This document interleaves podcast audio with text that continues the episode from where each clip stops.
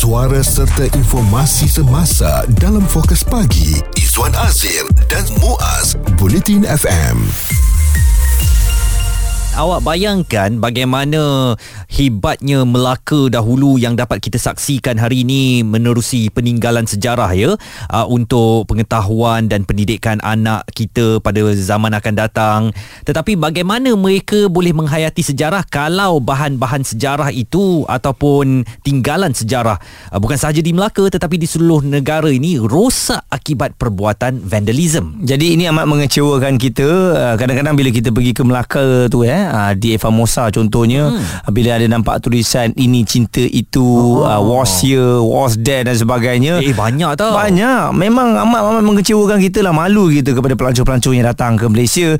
Jadi tindakan menconteng dinding bangunan bersejarah di Bandar Hilir Melaka boleh mengundang padah termasuk didenda sehingga RM50,000 dan penjara 5 tahun. Perbuatan vandalisme berdepan hukuman itu jika sabit kesalahan kerana artifak dan seni bina dilindungi di bawah Akta Warisan Kebangsaan 2005 ya dan kesalahan berkaitan objek warisan itu membabitkan tindakan memusnahkan, merosakkan, mencacatkan atau mengubah sesuatu warisan kebudayaan boleh dihukum uh, di bawah akta berkenaan. Jadi ini perlu kita ambil maklum dan kenapa ini nak dilakukan uh, berikut adalah uh, penjelasan daripada Dato Akramuddin Abdul Aziz. Beliau adalah pengurusi Perbadanan Muzium Negeri Melaka atau Perzim. InsyaAllah kita di pihak Perbandaran Muzium Melaka kita akan buat pemantauan bersama-sama dengan pihak Majlis Bandaraya ke Bandaraya Melaka Bersyarah bersama-sama dan juga Jabatan Warisan Negara.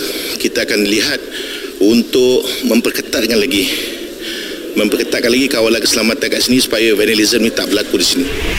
Dan selain itu juga dikatakan mungkin cadangan untuk memasang CCTV di kawasan sekitarnya lah bagi hmm. mengelakkan perkara itu berlaku. Jadi kalau ditengok ya 5 tahun penjara, 50 ribu hmm. saya rasa dah cukup banyak tu. Betul. Takkan itu tidak berjaya menakutkan mereka yang tak bertanggungjawab ni. Dan awak yang bawa pen marker untuk menconting contohnya dekat dinding Eva Musa tu hati-hatilah ya kalau ada CCTV dan awak dicekup kerana perbuatan itu memang merempat dalam penjara lah 5 tahun lamanya. Uh, dan juga boleh didenda sehingga sehingga RM50,000 itu satu bentuk vandalisme muas hmm. satu lagi ni kalau kita ingat masa hari kebangsaan kan habis dirempuhnya segala pokok hiasan betul-betul um, mati pokok-pokok ya, tanaman Dewan Bandaraya Kuala Lumpur hmm. eh, yang bukan tanam percuma tau. Yang memang menggunakan kos duit rakyat untuk mencantikkan ibu negara. Uh, sebab dia nak tengok sangat perbarisan. Tak kisahlah pokok ni bukan aku yang tanam. Habis dipijaknya mati pokok-pokok tu itu juga satu tindakan vandalisme. Betul. Um, berlaku tahun lepas saya ingat lagi kami berdua ke dataran mereka dan selepas itu di BKL uh, meluahkan rasa kekecewaan mereka berpuluh ribu ya. Uh, sebenarnya pokok tu ditanam betul. uh, kosnya dan hancur macam tu saja oleh kerana dipijak oleh anda. Isu terkini dan berita semasa hanya bersama Izwan Azir dan Muaz Bulletin FM kita lihat ya di mana-mana tempat. Kadang-kadang bila nampak bersih cantik kita puji. Hmm. Kawasan sekitarnya. Bagus orang-orang kat sini ya uh, menjaga kebersihan bersama. Tapi di tempat-tempat uh, tumpuan pelancong kadang-kadang walaupun uh, pelancong tu tak perasan tapi bila kita nampak sikit je kita rasa eh orang Malaysia ni kenapa bercinta pun nak tulis-tulis kat dinding ni? Betul. Dan sebenarnya kalau anda katakan alamak vandalisme conteng-menconteng ni adat lah di hmm. mana-mana negara dunia pun. Maju ke mundur ke pasti ada orang yang menconteng dinding kan? Apa pula nak kenakan hukuman dan sebagainya. Tetapi uh, yang kita nak perkatakan sekarang ni ialah kerana vandalisme itu dilakukan di objek-objek sejarah eh. Hmm yang tak boleh ditukar ganti. Yang takkanlah objek sejarah tu awak nak pergi cat pula dia kan? Dah lain lah dia punya apa nilai sejarah Mm-mm. tu kan? Dan itu yang kita nak cadangkan supaya hukuman penjara lebih berat kepada kaki vandalisme. Kita bersama dengan seorang peguam uh, Puan Nur Zabita Muhammad Nur. Bagaimana agaknya sambutan Puan kepada cadangan supaya kaki vandalisme ini dikenakan hukuman penjara yang lebih berat lagi saya rujuk tadi yang contoh eh kita bagi uh, contoh yang diberikan tu eh.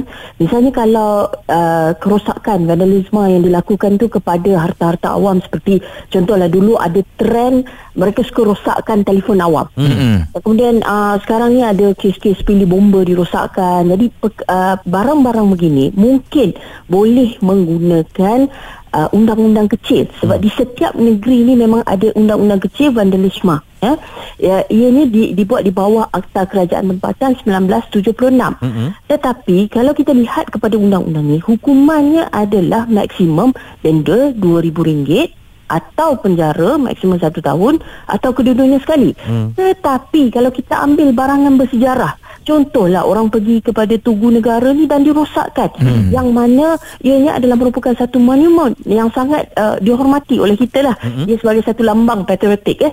Saya rasakan bagi perbuatan begini lebih sesuai menggunakan hukuman yang lebih keras.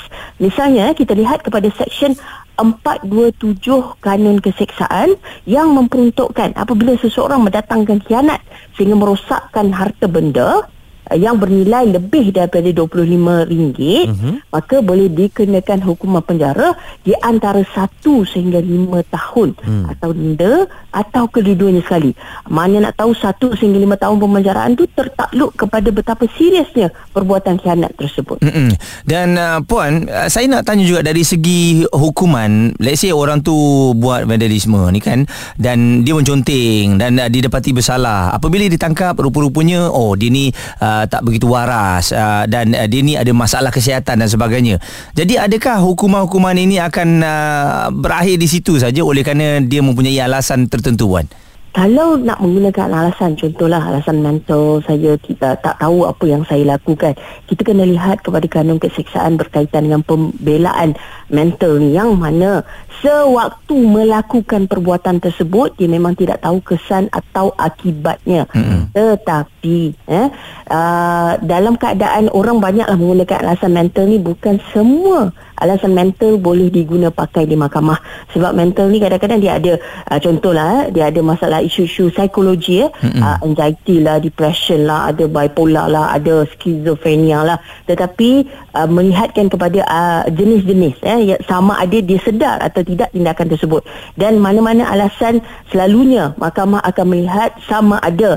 Adakah uh, suspek tadi atau tertuduh tadi telah memenuhi elemen jenayah sebab perbuatan tu mesti khianat ha, maknanya dengan sengaja niat jahat kalau kadang-kadang contohlah dia lalu tertumpah cat tak sengaja mm-hmm. okay. Mungkin itu boleh dijadikan antara pembelaan lah tetapi kalau sah-sah ada niat jenayah tu maka boleh dikenakan hukuman tersebut. Kalau uh, mereka membawakan hujah bahawa ini adalah amalan biasa di negara-negara baju, um, pergi ke mana bahagian dunia pun pasti ada vandalisme ini dan kenapa kita nak terlalu beri hukuman berat dan sebagainya? Bagaimana hujah ini boleh dilawan uh, tu, uh, puan? Apabila sesuatu perkara yang standard, eh, contohlah kadang-kadang orang kata, alah Misalnya saya ambil contoh yang biasa orang gunakan alasan standard adalah tulisan-tulisan di media sosial. Eh. Hmm. Ya taklah biasalah orang komen pasal orang lain. Uh, saya pun boleh komen. Tetapi kita kena ingat untuk setiap perbuatan yang kita katakan standard ini ada garis panduan undang-undang. Uh, misalnya bila menulis tu kita ada di, uh, walaupun kita ada di bawah perlembagaan persekutuan kita yang memperuntukkan kebebasan bersuara tetapi dia bukan bersifat mutlak ada hadnya. Begitu juga dengan kesalahan vandalisme uh, ianya adalah merupakan kesalahan yang diperuntukkan oleh undang-undang. Maka kita tak boleh bagi alasan alah standard lah saya tulis uh, dekat apa saya lakarkan dekat pokok saja. Hmm. Itu masih merupakan kesalahan sebab dia ada jenis-jenis perbuatan vandalisme contohnya tidak boleh merosakkan uh, tumbuhan, uh, curi tumbuhan kadang-kadang kita tengok eh pokok tu cantik ambil pula korek sedangkan itu adalah pokok uh, majlis ya. Yeah. Eh, kita ambil dan kita curi bawa balik rumah itu itu semua adalah merupakan kesalahan dan kita tidak boleh menggunakan alasan standard uh, uh, untuk melakukan jenayah tersebut. Puan Zabita Muhammad Nur uh, selaku seorang peguam berkongsikan uh, situasi dan juga hukuman yang boleh dikenakan kepada anda. Jadi ingat ya uh, sekecil anda rasa mengambil pokok di pihak apa di kawasan bandaraya tu hmm. adalah uh, hak anda sebenarnya itu adalah salah ya. Betul. Fokus pagi Izwan Azir dan Muaz komited memberikan anda berita dan info terkini Bulletin FM tumpuan kami sekarang ialah hukuman penjara lebih berat untuk kaki vandalisme. Siapa boleh lupa lukisan mural yang cukup cantik ketika zaman PKP di Shah Alam ya menggambarkan hero-hero barisan hadapan kita sekejap sahaja. Saya rasa tak sampai sebulan pun Mm-mm. ia diconteng oleh pihak tidak bertanggungjawab yang tak tahu marah apa kepada kerajaan dan kita juga tidak lupa tindakan budak-budak darjah 6 yang akan menaiki tingkatan 1 merosakkan peralatan di sekolah mereka sebelum melangkah keluar dari sekolah rendah. Jadi kalau kita lihat kepada pelajar-pelajar sekolah ni contohnya ya, bagaimana hukuman yang nak dikenakan kepada mereka sebab mereka ni masih lagi di bawah umur walaupun ada section 427 kanun kesesaan dan juga boleh dijatuhi hukuman yang setimpal tapi sayang oleh kerana dah nak habis sekolah contohnya nak masuk sekolah menengah tiba-tiba terpaksa dihantar kepada tempat pemulihan akhlak contohnya mm-hmm. jika didapati bersalah oleh kerana menghancurkan harta uh, benda di sekolah tu kan jadi perkara yang tak sepatutnya berlaku walaupun pada dasarnya pada awalnya nilai-nilai mundi ni memang diajar di peringkat sekolah Mm-mm. Tapi inilah saya tak tahu kita dapat daripada budaya mana. Seperti ada satu video yang tular juga di media sosial bagaimana seorang lelaki dia tengah jalan dengan awek dia ya. Tapi kaki dia gatal agaknya. Dia pergi sepak dan patahkan paip pilih air di tepi jalan. Hmm. Kenapa mesti lakukan tindakan begitu? Dan ini yang kita tak faham. Uh, Alwin Tech menulis macam budak terencak akal aja perangai tu. Nasha menulis yang jantan keparat tu pun macam warga asing je.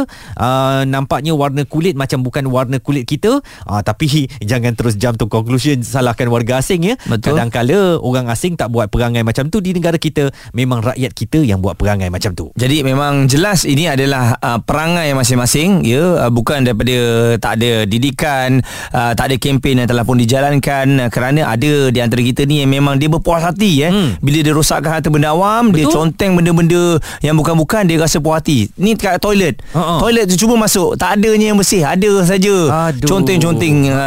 yang bukan-bukan eh Ah dan tukar tiup motor punya nombor pun ada Ah. dekat situ kan. Jadi segala macam lah. Kalau nak langgan itulah Mm-mm. ada, kalau nak dapatkan inilah ada dekat situ semuanya dicatat. Saya tak tahu bila agaknya masyarakat kita boleh berdisiplin macam orang Jepun yang sangat menghargai segala infrastruktur awam. Okey, jadi kita harapkan ada kesedaran bersama dan kalau hukuman uh, yang uh, lebih berat nak dikenakan, silakan supaya dapat menjamin kebersihan uh, di negara kita dan juga uh, tu barangan ataupun tempat-tempat warisan, tu. Ha, ha, sejarah-sejarah kita ya. Pendapat, komen serta perbincangan fokus pagi Izwan Azir dan Muaz Bulletin FM.